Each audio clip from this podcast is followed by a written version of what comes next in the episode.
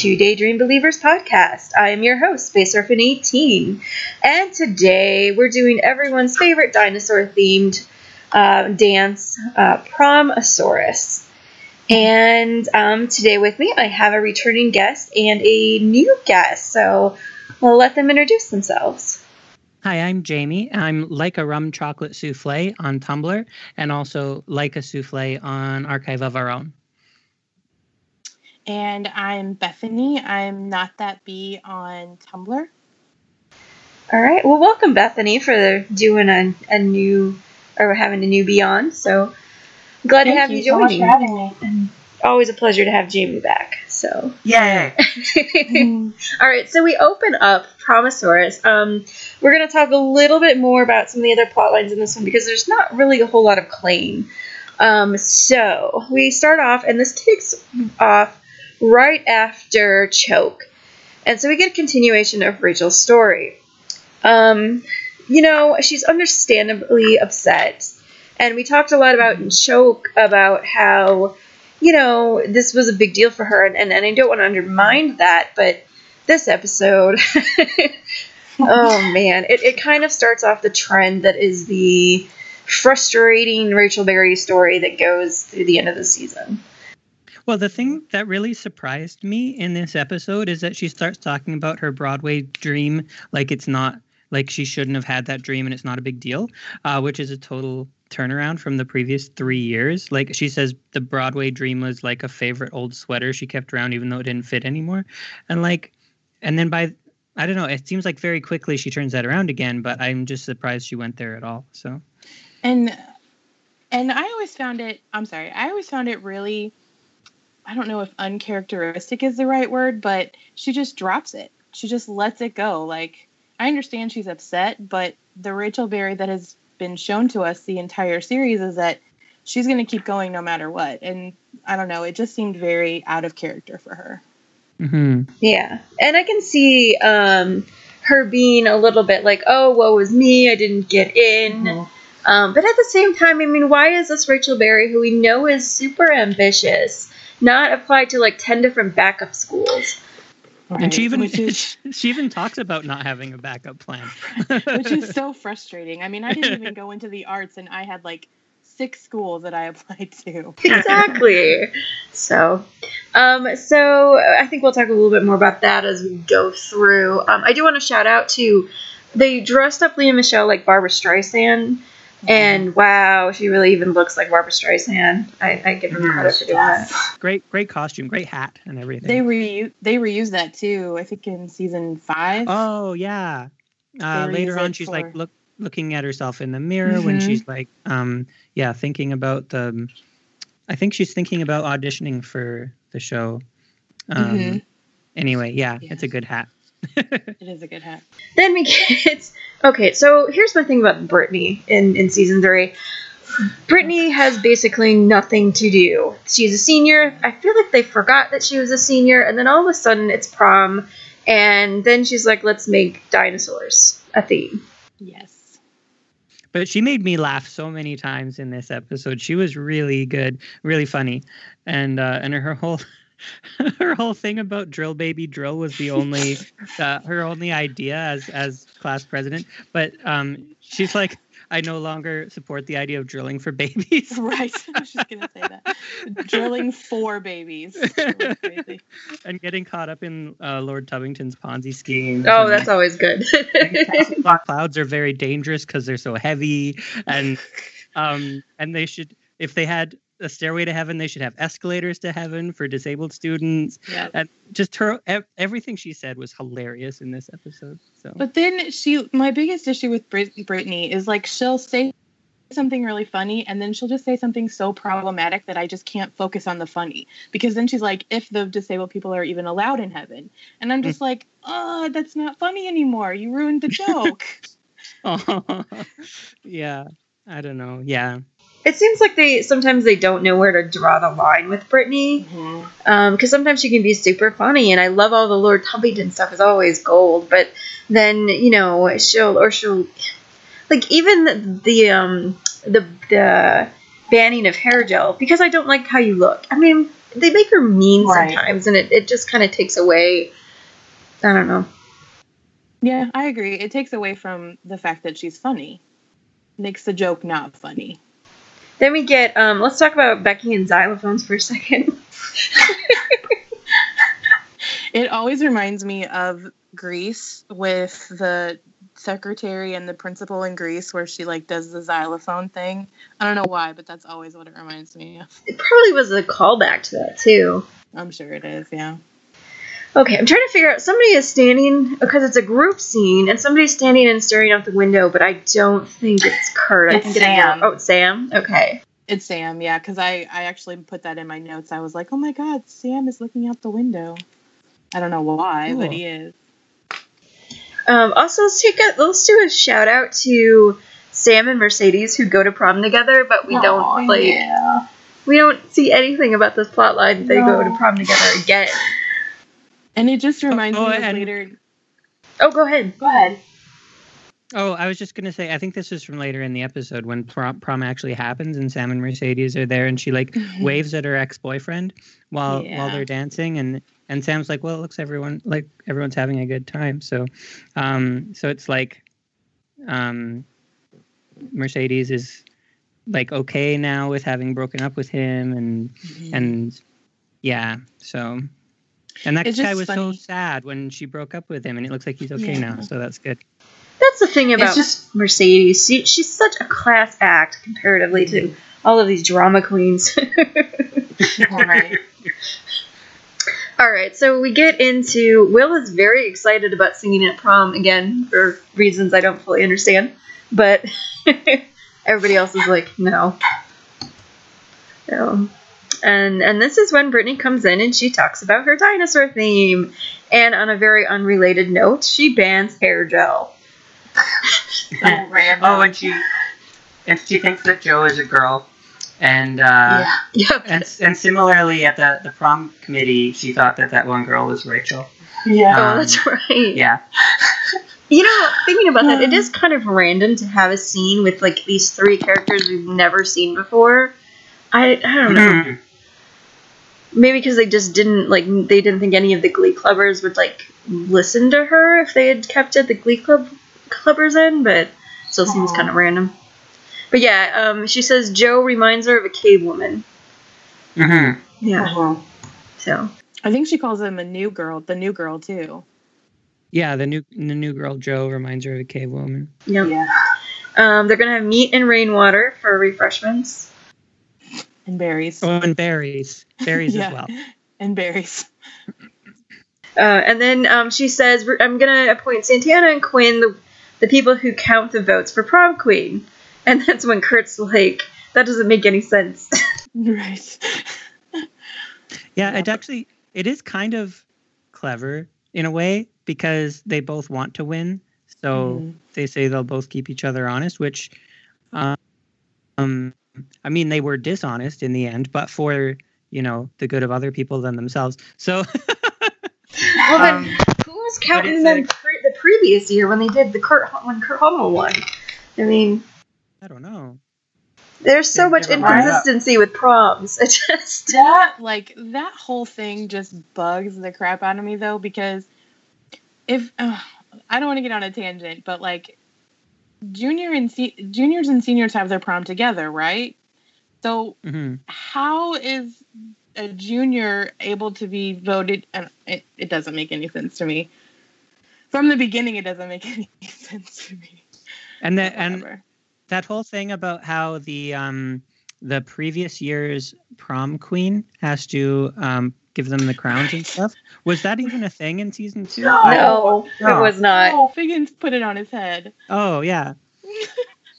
That's So, yeah. We'll get into our my well, we'll get into my prom queen rant when we get there. But um, But But I am glad that they did bring up again all Kurt's anxieties about that whole prom queen situation. Yeah. Because that makes total sense that he'd still be really stressed about it. Because that was such a that was a, such an anxious, like intense scene Mhm. where where they announce his name and he runs out crying and then he's like, "Screw them! I'm gonna get coronated," and he does it anyway. And um, like it, it was really intense. So I'm glad that it remained a plot point a, a year later. yeah.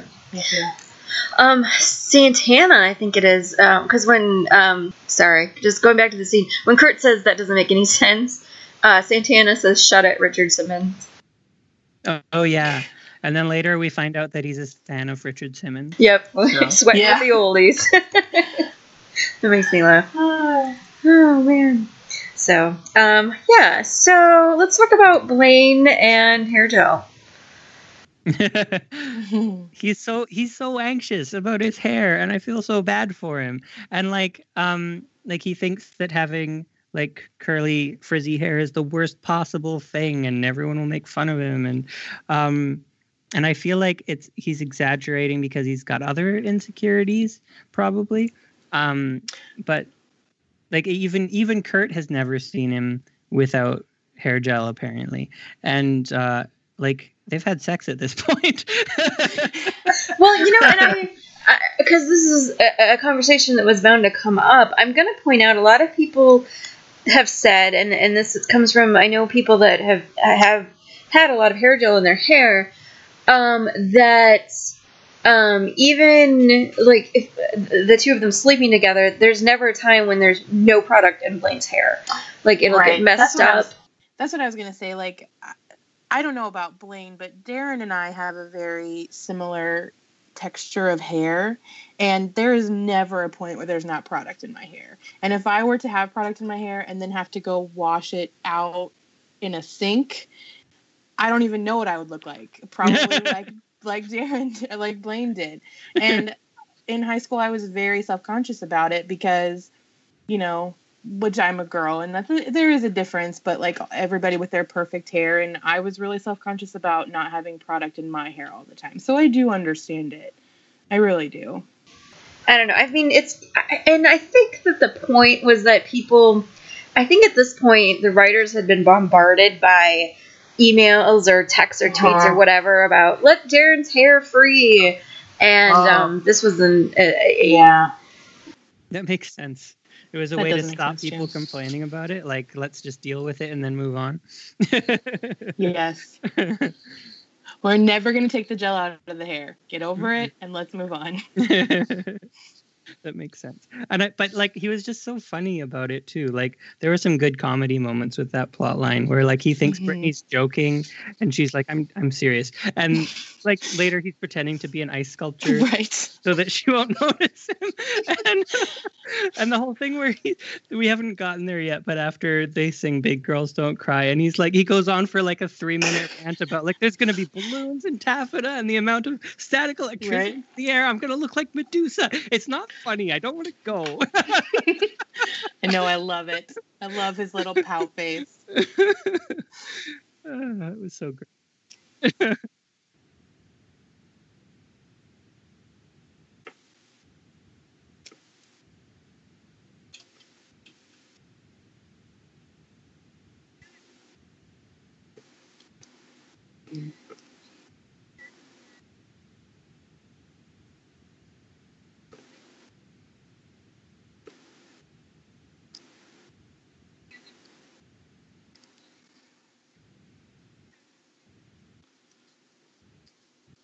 What's funny? I literally cannot remember who was the prom king and queen any of the years that I went to prom. I actually texted my friend today. I was like, "Do you remember?" She's like, "No, I don't remember." It's just so crazy, like that these people, these kids, care so much about it. I don't remember caring that much about it, even then. But Well- maybe I did. I don't remember. it wasn't a thing for me, but I think that that's partly because I'm not in the U.S. I'm in Canada, and partly because I went I went to a really small school, so it wasn't like a big enough school to have a whole like prom thing. So, Mhm. so I have no frame of reference for this at all. I we talked about it a bit when we did the prom queen episode, and I actually did um, the prom queen episode with a, European and an Australian. So they were like, "You need to explain this to me. I don't get it." Um, I, I went to a small school. It wasn't really a big deal either. There, um, we, homecoming court was a little bit bigger, um, but Yeah, I mean, I went to a I went to a relatively I would say probably about about a medium. I think there was about 300 in my graduating class. Um, maybe 275 somewhere in there. Not giant but not small. And prom was a big deal. Homecoming was definitely bigger though, but prom was a big deal, but still like cleaning king was not. It was more about like your dress and after prom was even bigger. Like that was kind of where we were. Yeah. Well, and the one thing that we brought up then that I'll bring up again here, with Quinn's story, it kind of makes sense because a lot of her stuff revolves around like this is going to be, you know, the best time of her life because she's pretty and popular, and then she's just going to get older and just get married and have kids and not really have much of a life to look forward to. So she's going to hold on to these moments. Um, Right. You know, it kind of goes back to the status thing, uh, the high the high school hierarchy that they tried to really push in season one, that kind of got phased out um, during season two. So there's a little bit of left of that, but again, when we get to the end of um, the the episode, I think we'll talk a little bit more about how this episode was structured so that it could make Rachel Berry feel better about herself. And yeah, Absolutely. so And I definitely agree with that commentary on Quinn. Uh, absolutely 100%. So I do I do understand it. I just don't And- really identify with it, I guess is the word I'm looking for. And Quinn even talked about it herself, like predicting how her adulthood is going to suck in comparison to her high school years. Um, So it's not even like um, just a headcanon about Quinn. It's stuff that she's talked about herself. No. Um, let's take a second and talk about Quinn and Joe, uh, the romance that did not really do anything. Um, so they built up, uh, they've been building up Quinn and Joe for a couple of episodes here.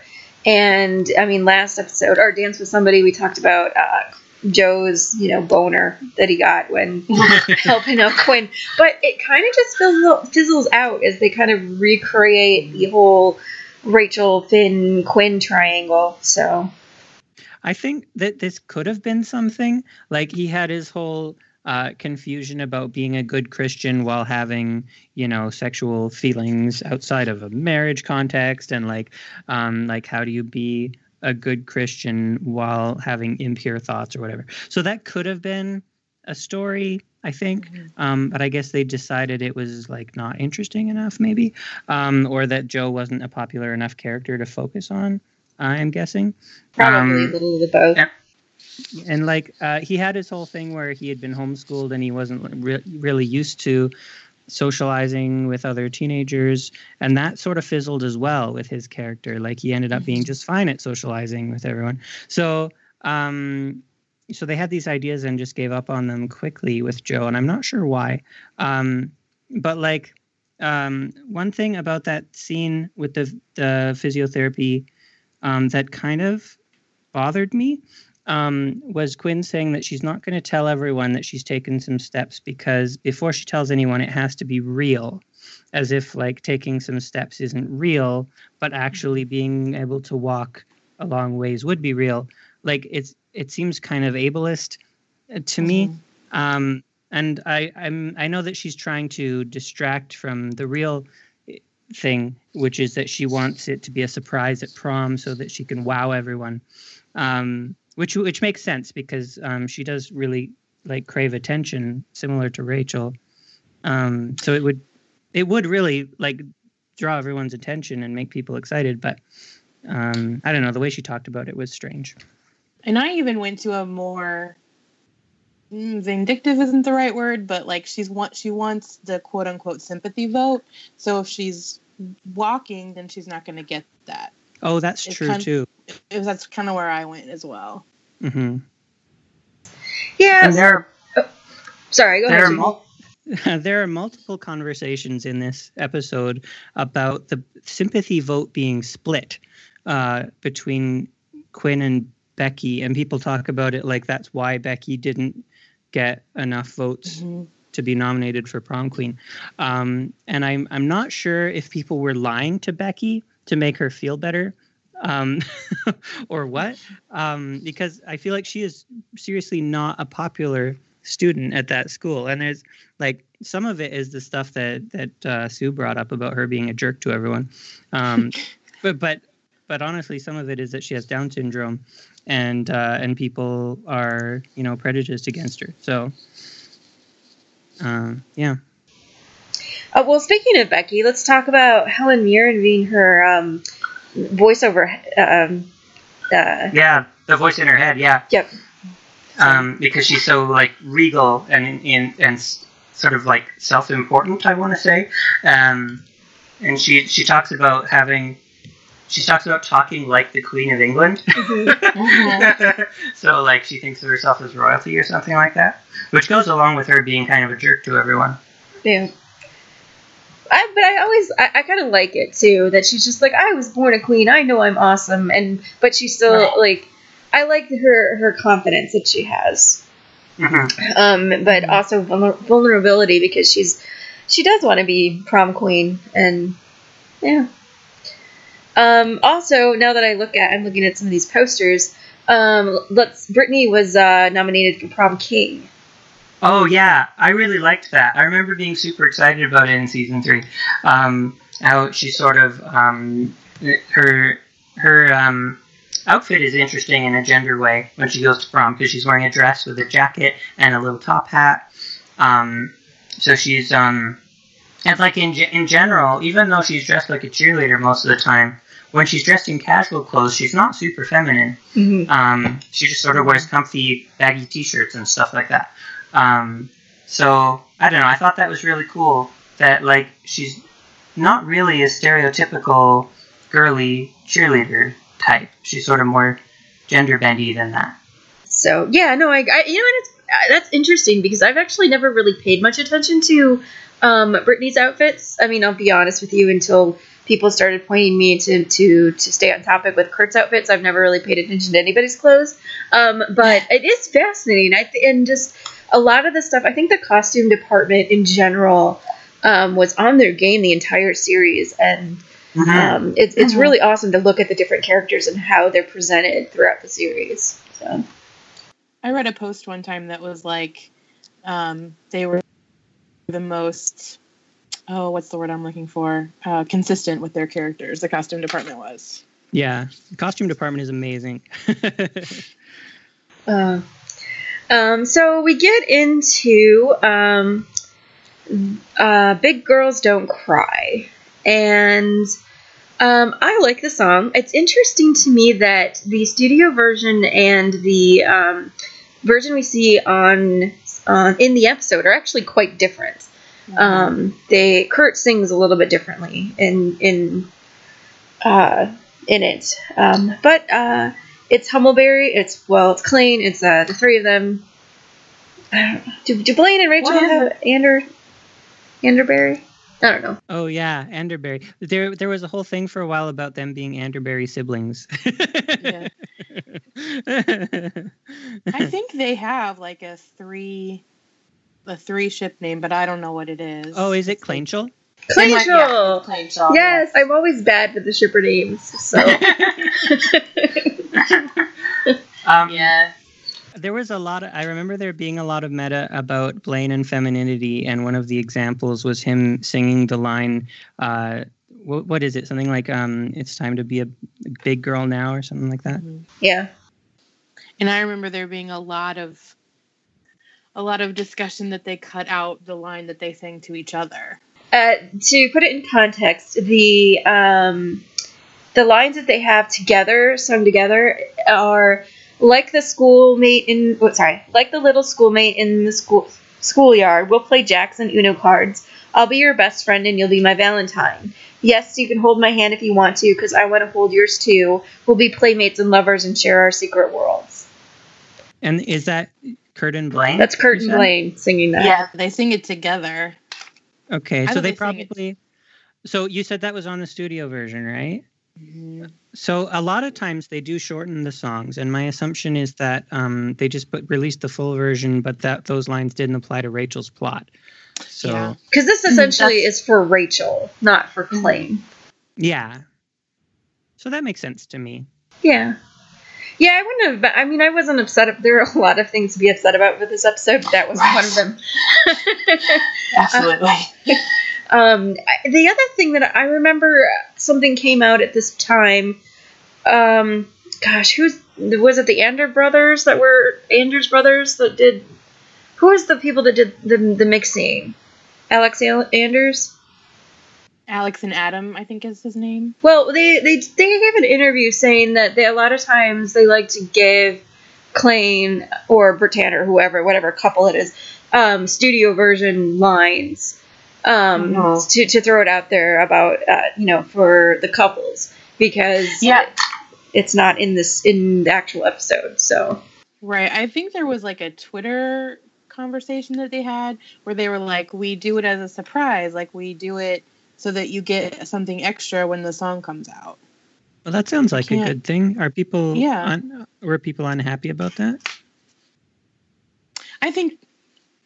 I think it was just wrapped up in all the season three angst, for lack of a better word. Oh, You know what I mean? random angst about who was getting what and Right. So, but yeah, and and Rachel, I mean, again, I can understand why she's feeling sorry for herself. I mean, she's had a bad week, and now her boyfriend wants to like do this stuff with his ex girlfriend, and I, I get the insecurity there. Like I said, I don't really have much of a problem with Rachel until we get to the very end.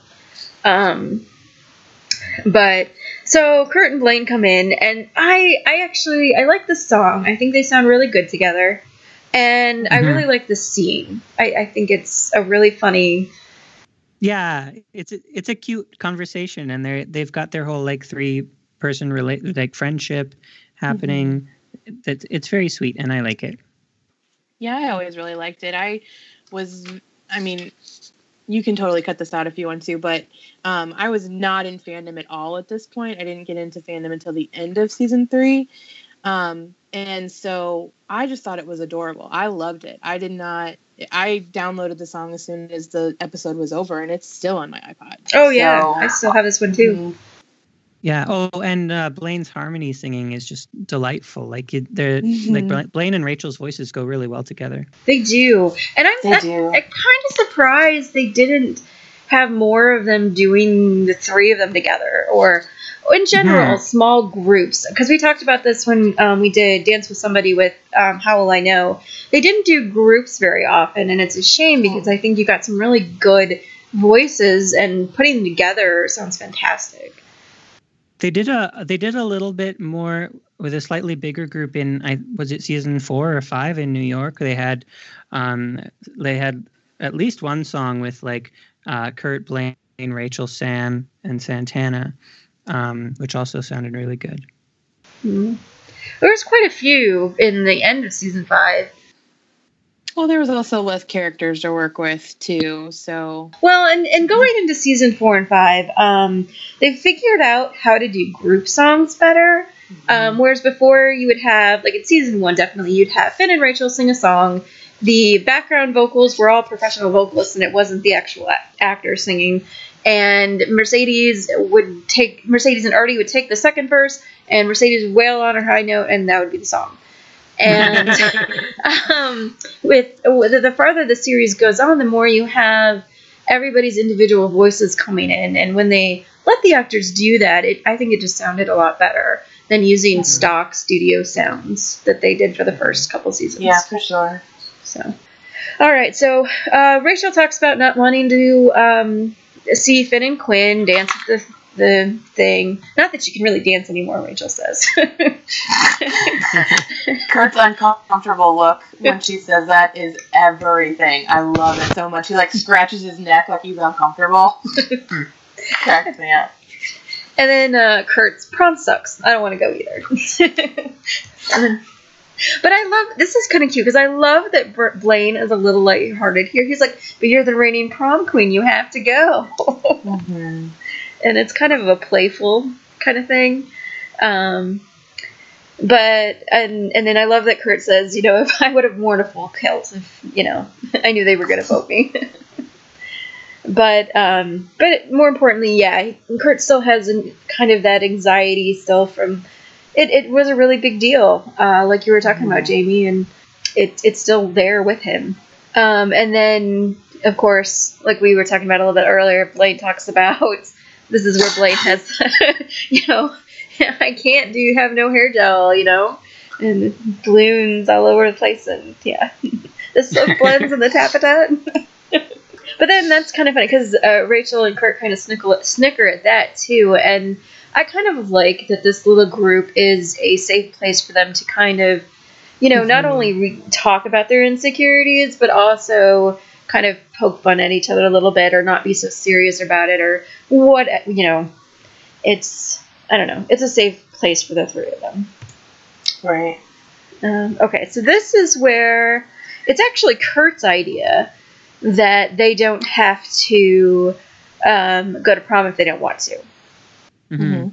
And they can have an anti prom. They can have an anti prom, and they're all excited about it.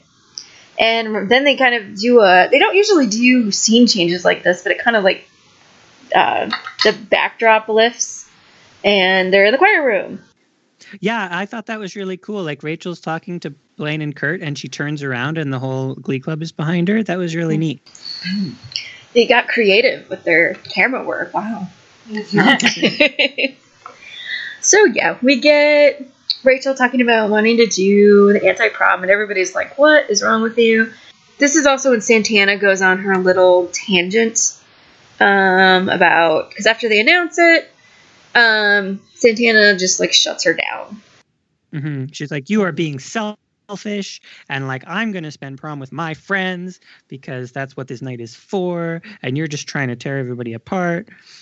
So Well, and she also kind of calls Rachel on because I'm not the biggest Santana fan most of the time, but she does kind of say, You're angry and you're ignoring that you're angry. Just be angry. It's okay to be angry, but you're not going to ruin our time just because you're angry. You know what I mean? Like she calls her on that, that she's ignoring what the real issue is. mhm. In a Santana way, for sure, but still she does call her on it. yeah, And I, I kind of feel like Kurt and Blaine are in an awkward position here because I kind of agree with Santana. I think Rachel is not dealing with her, you know, for lack of a better term, she's not dealing with any of her shit. She's just kind of, you know. Uh, but I, I feel like Kurt has a legitimate reason not to want to go to, to prom again. So I, I, not that Yeah. Santana is having any, like none of the shade is really, except for her like Winkle Valley twin comment. Um, there's no real shade thrown at Kurt and Blaine, but Mm. yeah, they both look really uncomfortable as Santana like chews her out. So I don't know. Um, and then Rachel talks about going to get like what did she say, underclassmen or unpopular? I don't know, but that she, Becky is the only person that she talks to. well, that's the only person. That's the only person they show her talking to. I wonder if she talked to other people and they ignore her. Because like Becky also has a legitimate reason to not want to go. She's really disappointed about not being nominated prom queen. Um, but they don't really show anyone else having issues with prom. Mm. Yeah. Alright, get more Finn and Quinn stuff, and here she's talking to. You know, I do have a bone to pick. Okay. I really can't stand that whenever they show somebody who is quote unquote unpopular, it is always like somebody that's slightly overweight and their hair is Mhm. weird and it's glasses and it's frumpy looking, and I'm just like, And they don't have any makeup on either. They usually look really just not as well made up as the rest of the cast looks. which is, I mean, fine, but why? I mean, like, I don't know. It gets tiring that that's the same kind of image. It's not just Glee, but it's basically across the board. Like these are your uncool people, and like Mhm. they their only purpose in life is to make the popular kids feel better about themselves, and I just whatever. Well, in Glee's defense, they do have Mercedes being a really popular character, and she's also a fat character. So Yes, I do. I, yeah, uh, and Lauren was pretty awesome too. I mean, Mhm. um, I don't know. Sometimes the stereotypes kind of like frustrate me. So. Yeah. Um, there is a small uh, Mike and Tina moment, and I'm gonna talk about them because there's a moment at the end I want to point out too. They come in, they have, they really don't have much to do in the scene, and they don't really have much to do in all of season three, to be honest with you. Um, poor characters. Um, but they're shown to be this really sweet and happy couple, and at the end of the episode, um, Tina is gonna just break down crying because that's kind of what she does, and.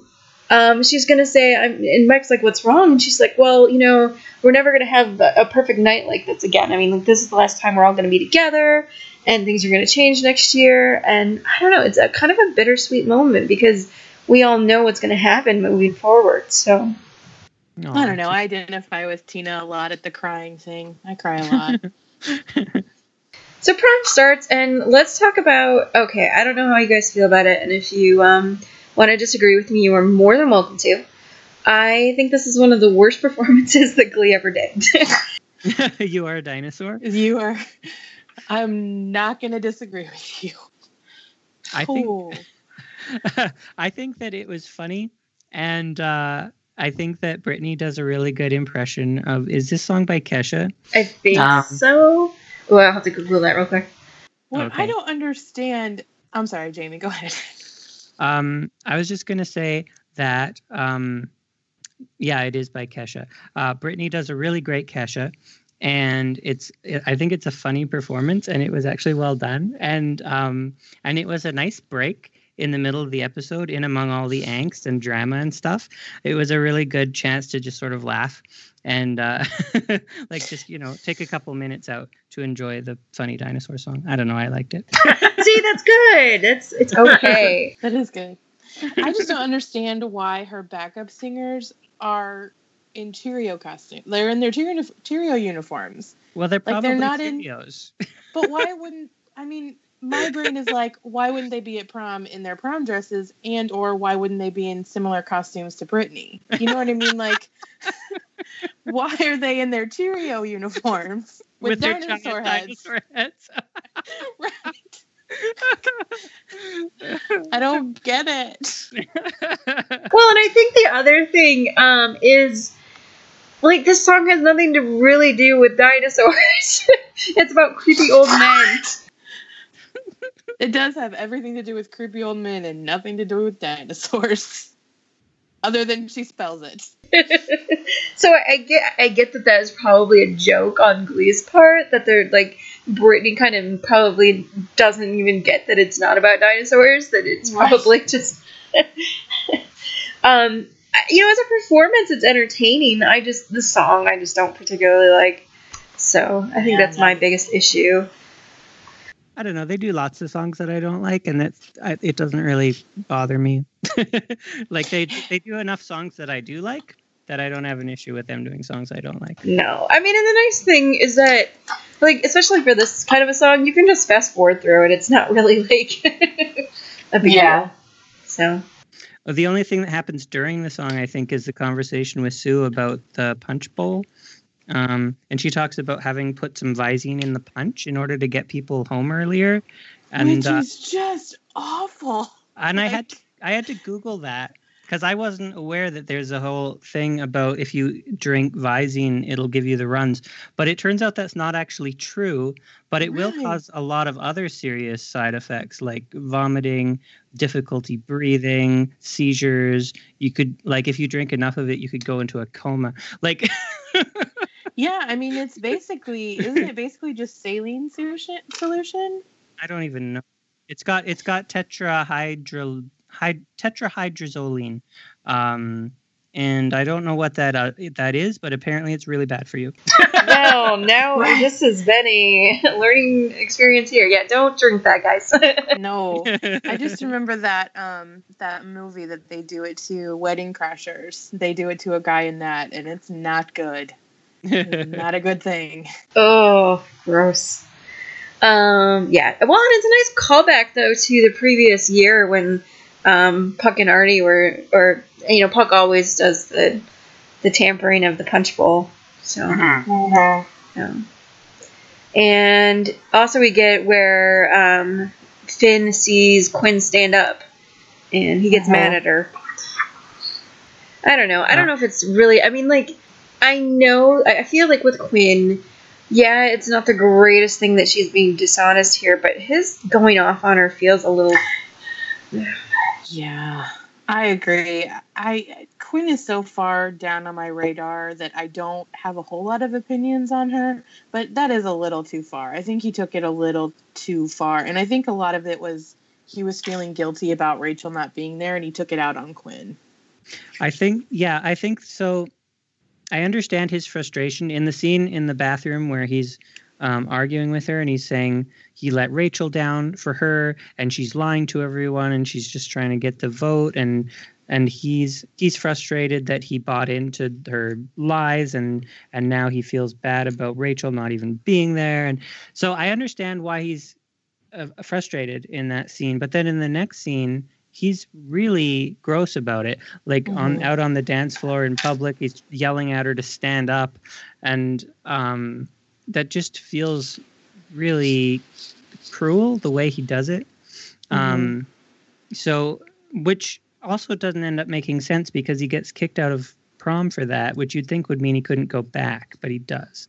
So He doesn't actually he doesn't actually get kicked out because I thought he did too. And Oh. Sue says, "Do I need to kick you out?" And he just walks Oh. away. okay yeah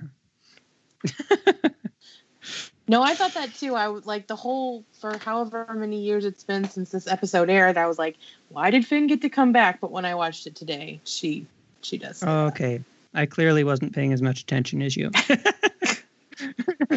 Wait a minute. I, I have to watch stuff that's not clean in this episode. That's usually how I end up. so, okay. Um, so we get the anti prom, and one of the first things I want to mention is there is this moment that I don't. Okay, because it's in the the um, it's in the episode, but it's much. There's a BTS still of it that's even better.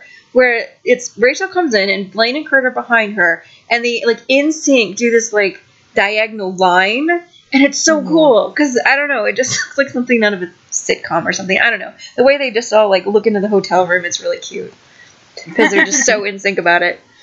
and uh and this scene is interesting because Becky's really really excited and everyone's kind of condescending to her like Mhm. we appreciate your enthusiasm but could you quiet down and like it's the way both Kurt and Rachel talk to Becky weirds me out in this scene Um. Well, let's see. They come on in, and here's my.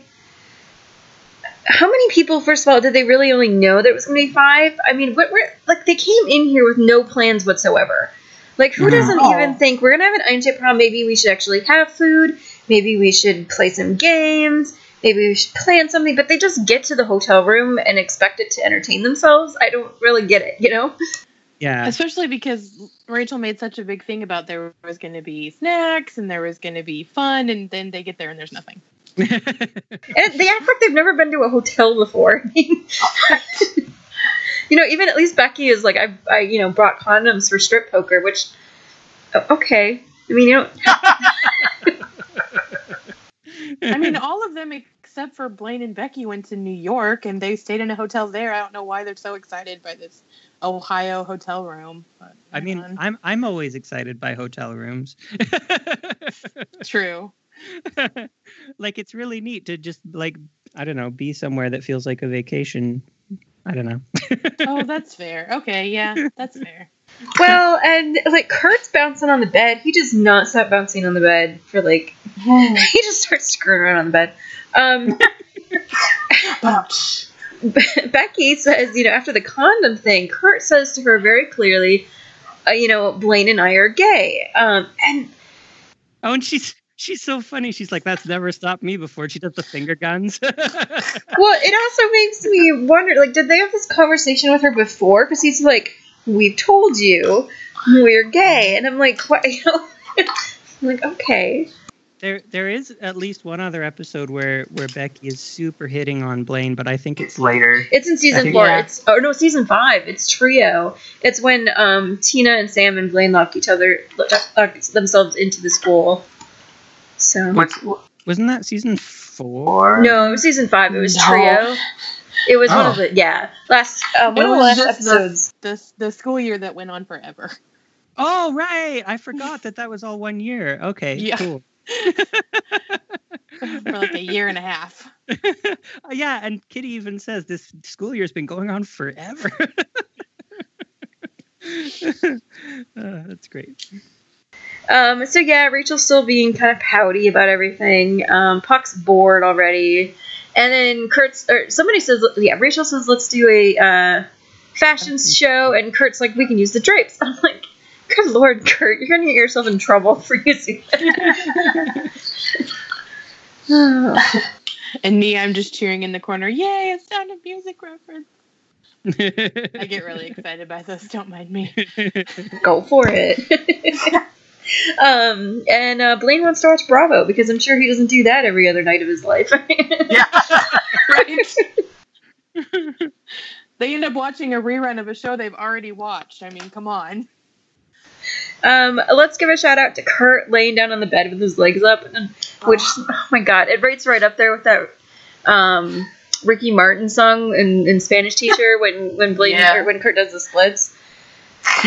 My god, you guys, not you guys personally, but like fandom.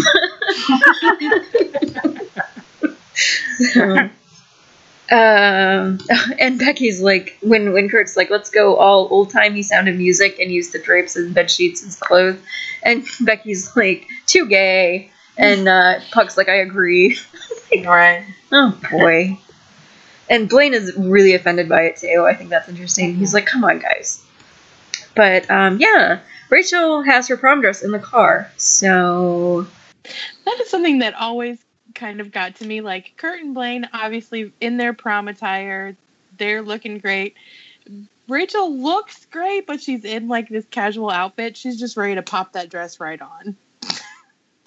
like, did they have a backup plan that like, you know maybe we'll go to prom, maybe we won't. Let's check out this hotel. I don't know. I don't know. Who knows? Who knows?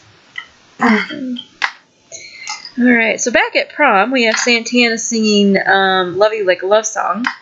This is where you know this is a good time to bring this up. One of the things that bothered everyone about this episode is the fact that the the queer couples and even like let's throw out like Mercedes and Sam, they don't really get to have any kind of affection. Um, but in the background, I, I somebody did. I actually saw a post after this came out. Somebody did a post. There are like 53 couples making out in the background of this episode, and yeah, So So, in to, to defend the show again, um, in the context of the universe they live in, where just a year ago, uh, like Kurt was horribly traumatized by the whole prom queen experience. Um, like I'm, I I feel pretty confident that Kurt and Blaine are not are comfortable being affectionate in public at this point. Um, like this is like it's the same year that like Blaine did bring Kurt flowers at school, but he looked around before he handed them over, and they just sort of like hugged. They didn't like kiss on the cheek or anything. So I feel like at this point they're not they're not publicly affectionate. So that kind of makes sense to me. hmm Oh, sure. I my problem isn't necessarily the the Kurt and Blaine's interactions in this episode. I, we get a lot of it, um, and I I know people were frustrated by the lack of affection in general in this season, but I don't necessarily think it's out of place here. However, when like you're watching this and you do they give close-ups of all of these couples making out i'm like why do we need to i mean i just don't want to see anybody making out like I, I oh, don't really need to see yeah it doesn't i don't yeah i don't understand why they had that many. Like, whose idea was it to have all of these couples like all groping and doing all this stuff with each other? And why are they editing in shots of it? I, I just don't understand that mentality. I guess. I think it comes from adults writing high schoolers. You know what I mean? Like adults writing what they think high schoolers are acting like. Well, yeah, but they didn't have it in seasons two or four. It's not that bad in either one. Yeah. That's true. I don't know. That's okay. I just like to play devil's advocate. You can tell me I'm wrong. That's fine. I don't think you're wrong. I just, I don't know. I'm just as confused as you are. I remember um, there was a bunch of extra, like, fan, not fan accounts, but like fans that went to be extras for this. And I remember reading one that she was like, they were encouraging them to make out. So it's definitely what they were going for, 100%. Yeah. Uh, yeah, I mean, that, who knows? I don't know. So, Maybe they were just trying to get across how much of a love song this is, which has love song in its title, and like, hey everybody, this is this is Santana singing a love song, and Just uh, in case you weren't aware. And uh, winking at Brittany and all that stuff. I don't know. so. And yep, here's where we get our little um, Mercedes waves to Shane, and they're okay with each other because he's got a new date too. Oh yeah, that's his name. I forgot. Oh, yep, Shane. and so, yeah, and, and Sam says, looks like everybody's happy tonight. So, yeah, I kind of wish Mercedes and Sam had been in this episode. They really don't have anything to do in this episode. So, hmm. Yeah. But oh, yep, there's a make out, making out couple. Jeez. So, I mean, yeah, and then here we get uh, the Finn stuff where he's yelling at Quinn that we talked about a bit before. So, And he ends up fighting with Joe, um, and Sue calls Joe Jar Jar Binks. Yes. Oh boy. All right, so we get back into the hotel, and Kurt's bored. Blaine is trying to, you know, hold it together by talking about this rerun of a show that they've already watched. Um, and um, oh, you know what? Let's talk about Kurt's outfit for just a second because this year, last year he goes wearing a kilt. And this year it's much more masculine. He's got a top hat, he's got a vest. Um, it's very casual too. It's open a bit. I was gonna say it's very loose and open. Like he's got buttons undone. He doesn't have a jacket on. He's not wearing a tie. I mean, he has a top hat, but it's very loose and open. And um, I, I just pointed out I'm really not good with clothing meta, so if people know more about it, feel free to jump in. I'm just like, huh, this is a different look for Kurt. Um, it's still very Kurtish, but it's definitely a, a, a different direction from the previous year. So yeah, uh, Blaine still hung up on the hair gel thing, and um, you know, freedom to use hair care products is in the Bill of Rights. Their founding fathers wear wigs. Yes. and um, yeah, this is where we see Blaine is really pretty insecure about his hair gel, and Kurt just is like, yeah, whatever, I still like you, you know. Right. Um,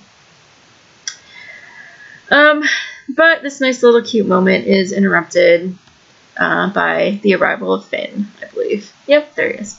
Um, oh, I will say uh, the whole curtain and Blaine on the bed. We, I, you know, I caption contested that myself, but yeah, there's so many AUs like I've seen of, of uh, GIF um, stuff that they've people made that's like, um, gosh, I, I have to figure out if I can remember if there's anything in specifically, but I've seen a lot of different AUs of those when people GIF those particular moments. So One of my favorite fan arts from season three is like them after prom is over and they're on that they're on that bed and it's like captioned with uh, Kurt and Blaine after prom was over. They kept the hotel key or something like that. Oh, I think I know what you're talking I'll about. reblog it. Yeah. Yeah, that's always led me to the point of who got this. Like, so they obviously paid for this hotel room. Who gets the hotel room when? Because everybody leaves to go to prom. Uh, do they just leave it, or does anybody come back? And I always wondered about that. My my headcanon was always because you have you have to have a credit card to put to get a hotel room. Um, so I always kind of thought that it was maybe like Burt's hotel, like Burt's credit card. So Kurt was like, "Yeah, I'm taking the room keys." and in season four, uh, um, I, it's kind of a throwaway joke, but I like to headcanon it in. Um, when they're making out in the car, and I do, uh, Kurt says, you know, I'm going to go in there like prom the morning after. So I always Mm. figured. I, uh, I always figured they um, in, had some sexy times after prom. absolutely. so I much always thought they did too. I always assumed that line meant like you know the stereotype of what you would think of as prom the morning, right. but I never it never occurred to me that he's talking about his real life experience of From I'm pretty sure the writers meant it as just a general experience, but you know, I like to headcanon that kind of stuff. So. I don't know. I mean, I think you could be onto something. no, I always thought that too. So I gotcha. Um, so yeah, and I well that's the other thing. Um, Kurt says to Blaine, you know, if you wanted to go to prom, I would have gone with you. Which Mhm. I kind of always take and you know, yeah, Kurt had his reservations, but I think he wanted to dance and have a good time with everybody and and he's you know, Blaine is having more of a hang up than he is. Um and Right. they're you know, he's trying to be a good supportive boyfriend here. Right. So and but this is where Blaine's like, Well, we can go, I'll just pretend to be an ice sculpture. right. and then he actually does. He freezes like he is an ice sculpture. And it's it's funny that Brittany says that she knows he's wearing hair gel because she can smell it. Like she can't tell by looking at him. Yeah, and next year she's gonna say, "I don't smell raspberries. Where's Blaine Warbler?" 'Cause- Yeah. And or raspberry hair gel. So she knows what Blaine smells like. I guess we all know what Blaine smells like now. Hmm. so, oh my gosh. Okay, so so we get to we get okay. Here's my thing. Finn and Rachel come in to prom, already looking like king and queen of the universe here. And Mhm. Klaine kind of shuffles in behind them as the B couple that they are. Mhm. I'm just like, there's all of this music and all of this fanfare and Finchel, and then like, oh yeah, Klaine's behind them. AKA season three. No, I'm sorry. That was a little. No, no, you're right. Or I would have said it. So, but anyway. um, but yeah. Um, oh, and then we get into uh, a song that I really, really enjoy. Um, and I know it's cheesy to enjoy it, but I like it anyway. It is um, uh, what's the name of the song? Um, Kurt said you don't, or Chris has once called it, you, "Baby, you don't know you're beautiful," which is not what it's called. That's what makes you beautiful. that's, what makes you, beautiful. yeah, or what makes you beautiful. I think it's just the what's makes you Oh. beautiful. But um, but yeah, So, it's a fun little. I- It is a fun performance, and I do really enjoy it on the show. But I do also find this song really problematic in a way. It so, is. I, I will agree with you on that. It's It's sort of it talking. It it sort of um, reinforces um, some really common insecurities that a lot of young women have, and it's like um, you're only beautiful if you don't act like you think you are. you know but it's such a fun performance and it, like sam is on stage being all adorable and you know And uh, agreeing with you in that. It also kind of reinforces that you know you are beautiful when a man tells you that you're beautiful, and Yeah. I, I don't like that. That Mhm. bothers me. Um, but i'll i'll forgive a lot if sam is involved being adorable so and Kurt and Mercedes are up at the front dancing, and they're all cute too. So I'm I'm okay with it. um, if as a kind of a random tangent, if you guys want to hear a really great version of the song that actually has no lyrics at all, um, check out the Piano Guys version of this song because yes, It is amazing. They play it on a piano and they only use a piano. So they open it up and they use the strings and they pound on it like a percussion instrument and they take a, a um, bow string from a violin bow and they run the bow strings over the strings of the piano and it's gorgeous and none of the problems because they're not actually singing the song so there's no lyrics. yes, I've actually heard that it is very beautiful. It is. I will wreck it. I'll link it even because it is one of my favorite piano guys numbers. I'm a big fan of, of their work. So. Yeah, and um, I think uh, the two cello guys did it too. Oh, cool. All right, so we yep we get our favorite Blaine as a statue moment, and um, I can totally smell it, Blaine. Not that I mean, Brittany has got to have something in her hair to get at the like French braid twist thing. That's kind of where I'm coming at. I'm like, every single person in that room probably has some kind of hair product in their hair. It's prom. If it's not gel, it's mousse, it's hairspray. Nobody's hair stays that perfect all the time. I don't care what your hair looks like. Um, and then we get Kurt saying, you know, you can do this about watching that. I know a lot of people are like, why didn't he go with Blaine? But I mean, it's just a small point. I don't know. It, it's because yeah. they wanted to do the reveal later. So Mhm. I don't know. I'm not sticking on that point. But he's also supportive. He like pats him on the back and is adoring. He's like, "Go Yeah. do this, kiddo." You know. And then he gets to go dance with Mercedes, which is always a good time. I forgot Will and Emma are here too. Will's not really in this episode very much, but that's okay. We should talk about strip poker for a second because uh, Puck and uh, Lauren, Lauren, that's the actress name. Uh, Puck and um, and Becky are, are playing strip poker, and she's doing a pretty good job at it. Yeah, Yeah. he's down to his Star Wars skivvies. I wonder if um if that the actress who plays Becky inspired this scene because I I had seen interviews with her where she said that he was the hottest actor on the show and she has a big crush on him. So Oh, that's gonna be awkward too. like, here, we know you find this guy really attractive. We're gonna put him in his underwear. Just have fun, Right? They would do that though. With 30 other people in the room to watch. You be uncomfortable. Oh man. So But yeah, and that's you know, it's kind of a nice moment though for these characters who are like, you know what? We're kind of loser in a loserish position. They feel like, I'm not saying that they actually are, but they feel like, you know, in a loser position. But they're gonna name themselves the anti-proms king and queen, and then you know they go to prom as the anti-prom king and queen. And I, I don't know. I think it's kind of cool. It was really cute. It made me smile. Yeah. Rachel comes to prom. She sees Quinn. Yeah, she just has her sob story. It's like, I should have been a better friend. And Quinn is like, I should have been a better friend. And Santana makes making out jokes. And hmm. apparently, this was in there for all of the berry shippers out there. I was just gonna I was just gonna say that I felt I fell into a Faberry hole one time and it, this was a big episode for them. Which I don't get because really Santana is the one that makes the joke and then they walk away. So Yeah, it's probably because they're in the same scene talking about feelings to each other. I don't know. Mm-hmm. If anybody would ever like to talk about Faberry and like they're really passionate about it, I welcome them on. I will not make fun of you in any capacity. I, I try not to. I just don't get it. That's you know. Yeah, me neither.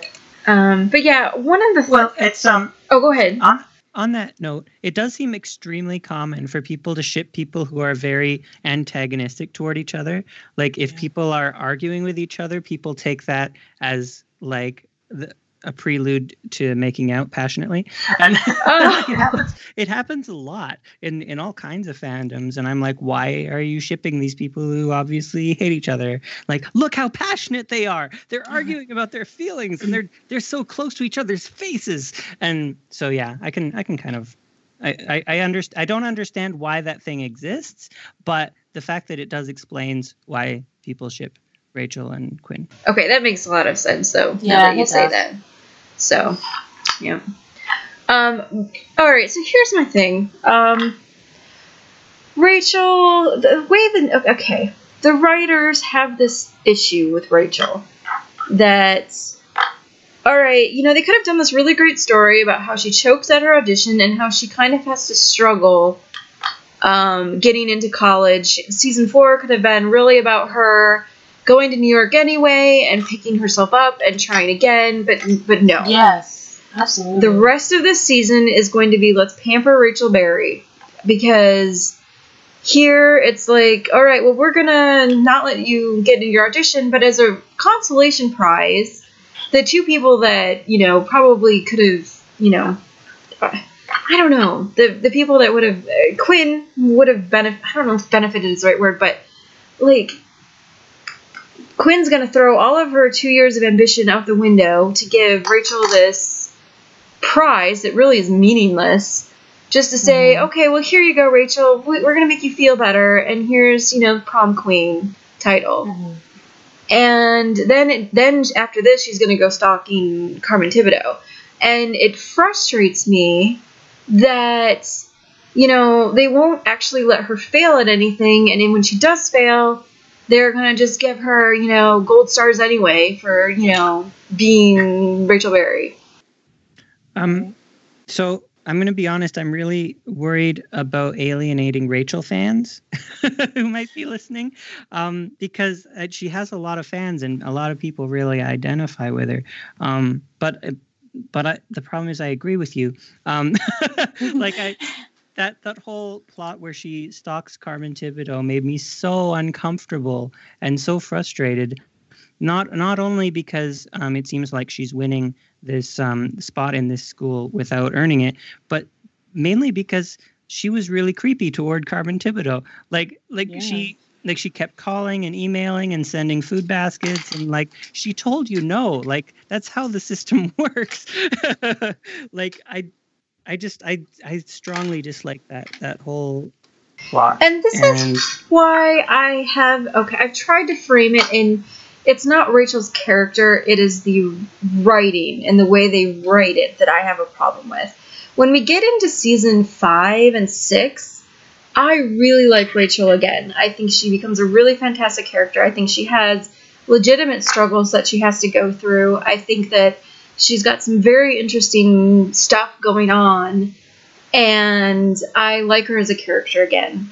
It's just when they do this kind of stuff, it frustrates me from a writing perspective. Um, so Yeah, I mean, I was I loved Rachel in the first and second season. She was one of my favorite characters. I actually identified a lot with her, not for any personal reason, just just for like struggles and things like that. And I just fell out of I just could not connect with her at all most of the way through season 3 and even into season 4, and it wasn't until season 5 and 6 that it really picked back up again. And I could but this this whole story arc of her you know choking and then she gets in anyway and it all just it just left this horrible taste in my mouth because you know it, mm, just exactly what you said like it's just uh, you did earn a spot you earned it because you worked really hard you didn't earn it the right way though because you did it the wrong way does that make sense i don't know if that makes Yeah. sense that makes sense. Like her her character arc over three years earned the spot, but what Carmen Carmen Thibodeau saw did Right. not earn the spot. Yes. Yeah. Absolutely. Yes. Like I know how I've seen how hard you work. I know that you have a lot of talent and yes, you deserve to go, but that doesn't mean that any that that you got there the right way. Wait, but the question is, but the question to me is, does she in fact deserve to go? Because um, the people who do earn a spot in the school, who got a yes to their audition, are people who did not crack under pressure, right. and and who like picked the right song, and who um, even if they made a mistake, they were able to keep going uh, without completely like asking to start over again. Like Right. there there were she made legitimate mistakes um, that showed that she might not be the best person to perform on Broadway. right. um, kind of where I'm going with it is that they they the writers did a disservice to Rachel's character in that they could have made her like I, as I was saying before they could have given her a really really interesting character arc about going to New York anyway, making these decisions on her own, and not giving her these arbitrary prizes that don't really mean anything or Yes. going about the creepy way of, of getting in and they do do her a disservice. I think that the character would have been much more interesting had they done Hmm. this. So so I'm sorry for Rachel fans out there. I'm really really not trying to bash her. I just want to say my frustrations with the actual storyline and the writing of it. No, I I, kind of- completely agree. Yeah. I kind of wonder if the plot that they gave to Kurt, where he doesn't get in and he goes to New York anyway, and he does something else for a while and then he auditions again. I wonder if they intended that plot to go to Rachel originally. I don't know. That that might have I, been. think think it it would have made more sense if they had done it the other way. And I don't like. It's kind of funny because a lot of people are still or were really upset about the Kurt storyline, and where it is frustrating to get, as we talked about in Choke, this great audition, and Carmen Thibodeau saying, "Oh, yeah, no, we're gonna pass though." Um, I do think that he gets a really good character arc out of it, where he has to um, try again, and he goes to New York anyway, and he has to like uh, go to Vogue.com to try something else for a while, or, or whatever, you know. And and even with the limited amount that we get in season four of Kurt, I think he becomes the inter- more interesting character that way. But that's just my two I- cents. I was one of the people that was really, really angry at the show when when Oh, Kurt didn't didn't get his uh, when he when he was turned down after his audition, which was a great audition, and he was told no, and it was like they they were opening their letters. Um, that that whole thing made me so upset. I I like swore at the TV screen. That's like the second most angry I've ever been at the show ever. And then I ended up really really happy with his story arc in season four. Um, so I was I was glad that it happened that way in the end. no, Jamie, I can't even tell you. That is literally what threw me into fandom. I was so unbelievably ticked off. I was yelling at the screen. I was watching it with my roommate at the time, and I looked over at her. I was like, I was like, you can't. That can't be it. It can't be over. and so, like, that's what kind of like made me discover fandom over the summer because I was like, tell me something. I need to know something yeah. um, but I, I do agree. I mean, it ha- it just goes down to being a right. The writers did a disservice because it just it could have been so much better if she would have had to work a little bit harder for it. hmm Um, this begs the question, and you don't have to answer if you don't want to. What was the most ang- what, what was the angriest you got at the show, Jamie? um, when uh, Finn f- flew to New York to be oh Shadow, yeah. it made me s- I was so so unhappy about that. Like it's uh, so many th- elements went into that story to make me so unhappy. like um, like the way the way people talked about sex work in that plot was pretty gross, and the way Finn talked about Rachel, especially. Um, Mhm. stay away from my future wife like and like they had broken up and she was dating someone else and um and he i don't know the way finn just like flipped out i and and they show for the camera's perspective is brody's perspective with finn over him punching him and it was so Mhm. scary and like i don't know what they were planning to do with finn if he had been in the next season but like i don't see a way they they could have redeemed him for me that was horrifying so Yeah. No, I agree. My my my worst angry moment would definitely be this one. Uh, whenever Kurt doesn't get into NYADA, I was so angry. Oh my gosh, yelling and my poor roommate was like looking at me like I was nuts. Um, I wonder. It makes me wonder what mine is. I got really pissed off at Tongue Tied, um, which is the montage at the end of Nationals, um, because Kurt and Blaine didn't get a moment. Um, and I don't know if there's anything that it's just. I don't know. I'll have to keep an, an eye out for what actually makes me angry. So. I have a bunch more angry things, but I won't get into it. Oh yeah, I was gonna say I have a whole list of angry things, but that's the most angry that I was. We'll have to save that for um uh, not really because I don't want to get too negative on a podcast, but things that made us really, really angry. Are we still angry by them? So. I can't believe mine is not a will thing, to be per- completely honest. But Oh, that's oh, you know what though? That tongue-tied montage where um Emma gives her Oh, virginity yeah. to, to yeah, whatever. Anyway, there are more reasons for me to hate that stupid montage. Okay, so getting back to prom, um, the, so we get um, I I was just kind of watching through this a little bit, and Tina talks about she's di- dehydrated from crying so much. Aw. Jeez, poor Tina. Tina. I don't know what Jenna did with, or what the writers thought Jenna did because they just crap Oh on my her all the time. I really loved Tina. Like she was, she was, you know, out there and funny, and she was a good side character. And then they just, ah, my gosh, I can't, like, I can't even look at her the same way anymore. also, I shipped her and Mike so hard, and I I know. I was so sad when they broke up. And I always think it's funny that out of all these high school couples that stay together, that the you know the most stable one of all of them don't. Yeah. Yeah. It's very sad. so Well, they could have had a bunch of drama we don't know about. They were just they just did it all off screen. Oh.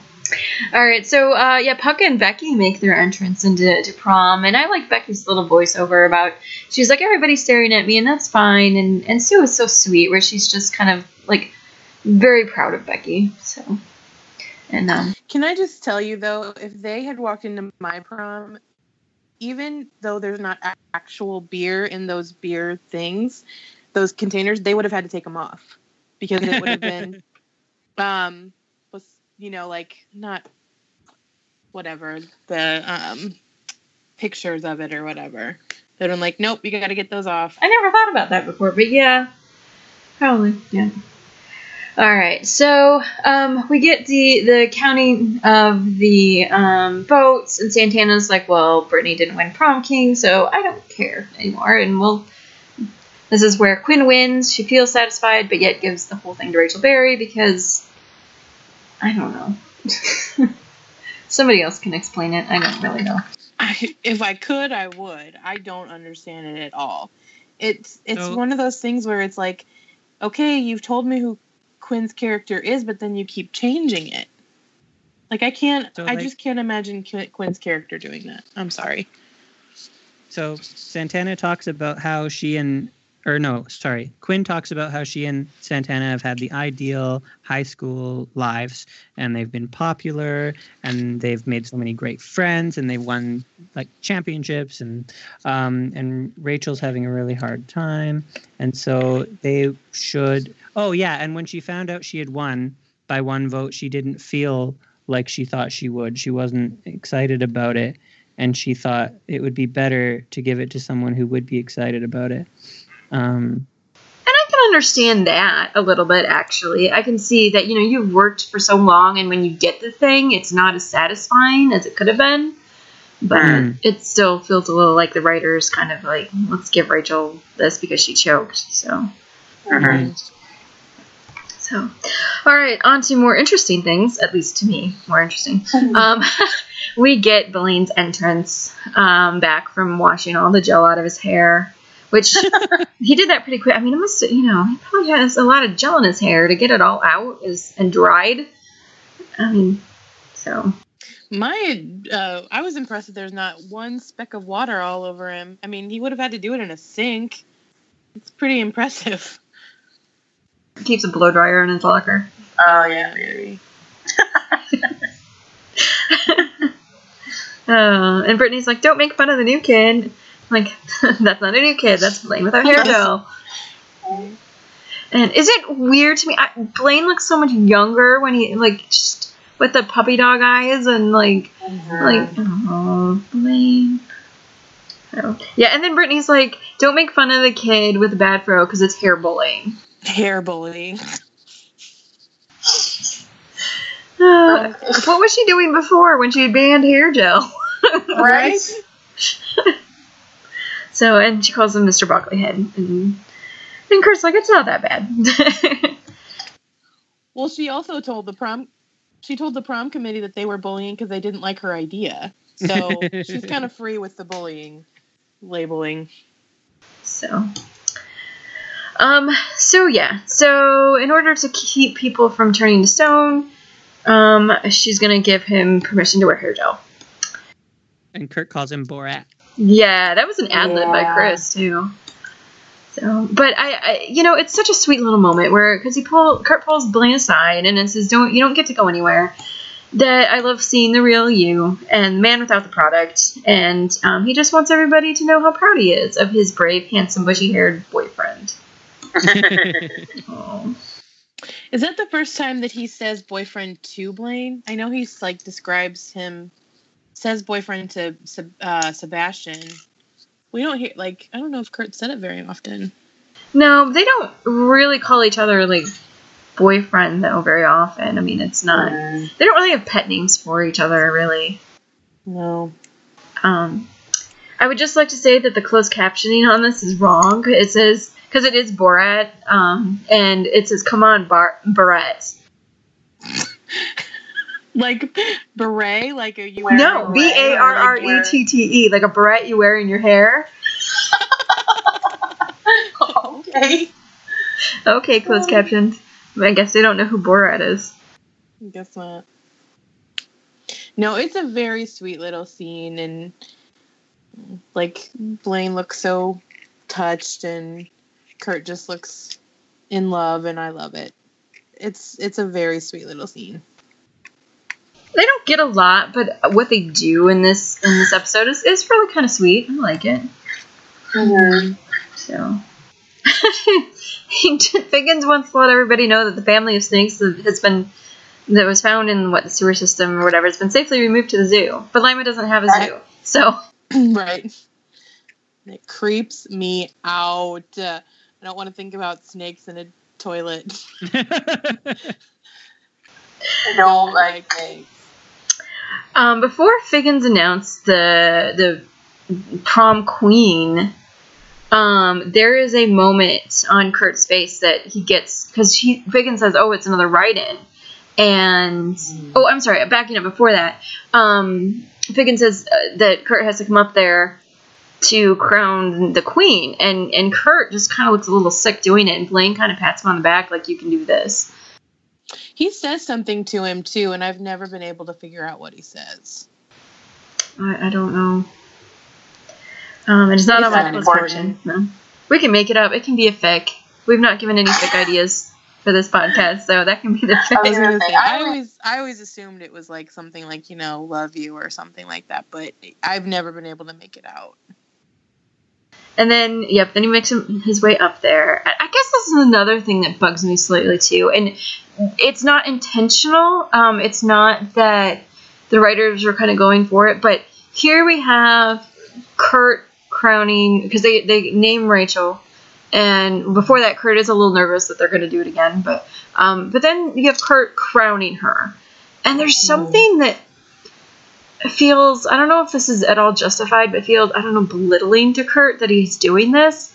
Like I guess it's just my frustration with the Hummelberry dynamic at times, Yeah, and it's probably just me. So I mean, I The- didn't really get that. He does the same thing for Finn. You know, he puts Finn's crown on. Yeah, he puts Finn's crown on the head. So I didn't really get that, but I do understand what you mean, and it just comes from the whole storyline from this season and the season after. Um, the the moment I wanted to mention with Kurt's face um, was when uh, when Figgins says it's prom anarchy again, and and, you know an overwhelming number of write-in votes, and Kurt looks like terrified, but like he's trying not to show it. Like a lot of Mhm. stuff goes across his face in that moment. It's really good. He also pales, which is just like, you know, kudos to Chris because he looks pale, which isn't hard for Chris, but he does. He he like he looks looks like the blood drains out of his face. it, I feel like it's a lot of makeup and a lot of lighting because I've seen Chris in person quite a few times, and he's not that Yeah. pale. No, he's really No. not. he's very freckly too, but that's yeah. So it's just funny, but it's got to be like the lighting and you know. He's also taller than I thought he would be, which is weird, but um so yeah and i don't know. I mean it's been so long since this this is one of the as much as i rambled on about it earlier eh, whatever. I mean it's so short of a moment and it you can just kind of fast forward through it now. So rachel gets prom queen and okay whatever. That's kind of how i feel about it now. I do like that she asks if they're going to carry her and like, you know, carry as in the movie Carrie, and then Glee actually does that later, which is just With funny. Tina, yeah. With Tina. And it's not funny for poor Tina, but it is. Foreshadowing. so you, yeah and then we get our, our ending montage of like people dancing with each other and um, we get finn and rachel dance or whatever and it's i feel like because rachel's face she's overwhelmed and everything and i feel like they're trying to throw back to prom queen with the kurt and blaine stuff but it Mhm. doesn't resonate the same way No, it doesn't. Mhm. I mean, there's all of these girls crying because she won one for the. Do those girls even know who she is? I mean, I'm not trying to be mean, but do they really? Who knows? I don't know. I don't know. There is a little there's a little editing mistake that I saw today, and you can totally cut this out too if you want to, but um when Finn and Rachel are dancing, there's like, you know, the horseshoe of people around them, and uh, Kurt and Blaine are like right at the front, and they're just standing there. And then whenever Quinn goes to stand up, they're suddenly dancing. And then it goes back to Quinn and um, Santana, and then then it's Finn and Rachel again, and they're standing, and then they're dancing again. So it's like, make up your mind. What are they doing? It's funny. That's funny. There's more Awkward. making out couples. Um, we've got so we'll we'll do a rundown of our our fa- our shots, and this is uh, uh, another reason I'm not really frustrated as much of other people as the lack of um, affection with Kurt Lane here because we got their first picture is Joe, Artie, and Rory.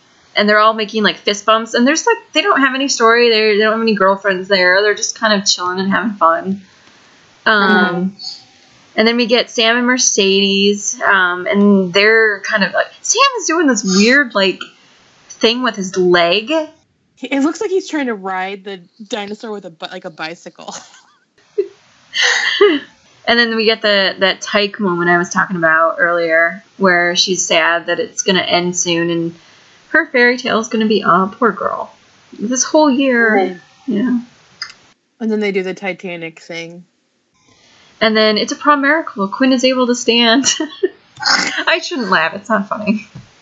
You know what is funny? This is totally doesn't have anything to do with anything, but I can always tell that the um, the fashion or the costuming people shop at Macy's because whenever this aired, I worked at Macy's and all the girls' shoes they bought from Macy's because I worked in shoes. Really? I'm like, oh, those are those come from our store. Oh, those came from our store.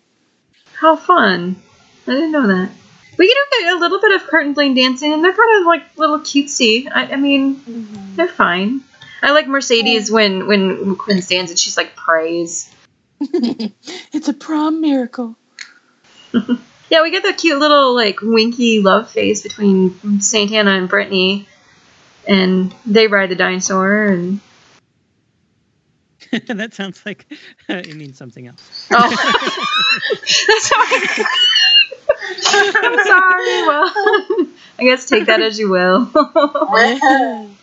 Um, and then uh, Kurt and Blaine um, doing that funny little, you know, riding the dinosaur. I don't know. It's funny and it's cute. I, I like Yeah. it. My only issue with it, honestly, is it looks like Chris and Darren. It looks like something Chris and Darren would do, not necessarily something Kurt and Blaine would do. It's probably because of Dick, because Blaine's hair. It doesn't help. I guess I don't know. It just the way that Darren or the way that Blaine is like, I don't know. So it just throws you out of the moment a little bit. yeah, it just throws me out of the moment a little bit. Yeah. Then we get yeah. There's one even with Will and Emma. Um, maybe they just wanted to give them one. I don't know. And then of course Rachel and Finn at the end, kind of slobbering all over each other, which is fine. That's what they do. I'm kind of used to it. So. um, also going with the end of this little slow dancing stuff is um, there's all those that meme that that Blaine likes Kurt's neck, and I, it's totally unintentional. It's just that they're dancing and the angle is kind of weird. But he kind of goes into the crook of Kurt's neck, but it's not. It's he, I don't know. It's not really necessarily like he's doing anything, but Right. I enjoy it as part of Blaine likes Kurt's neck, but at the same time, I'm you know enough of a person to admit that it's it's a shot angle, not necessarily that he's going in for a kiss. but it's nice. So mm-hmm. and so there we go. We've got our prom episode, which I, it's not as bad as I think when it aired. I, I I know that a lot of people were frustrated, but yeah, it's another one that I don't think is as bad in retrospect as it sometimes gets. Um, I don't know. So that's just me. I made would rather watch lot. this. Yeah, I would rather watch this episode than some other ones. So All right. Well, I want to thank you guys for joining me, and thank you for my listeners for listening. Um, next week, you really get to hear me rant and rave about props and nationals. Um, uh, but it'll be fun because it's a body swap episode, and we'll probably talk mostly about that, and that's amazing. So, uh, thank you guys for listening, and I'll talk to you next week.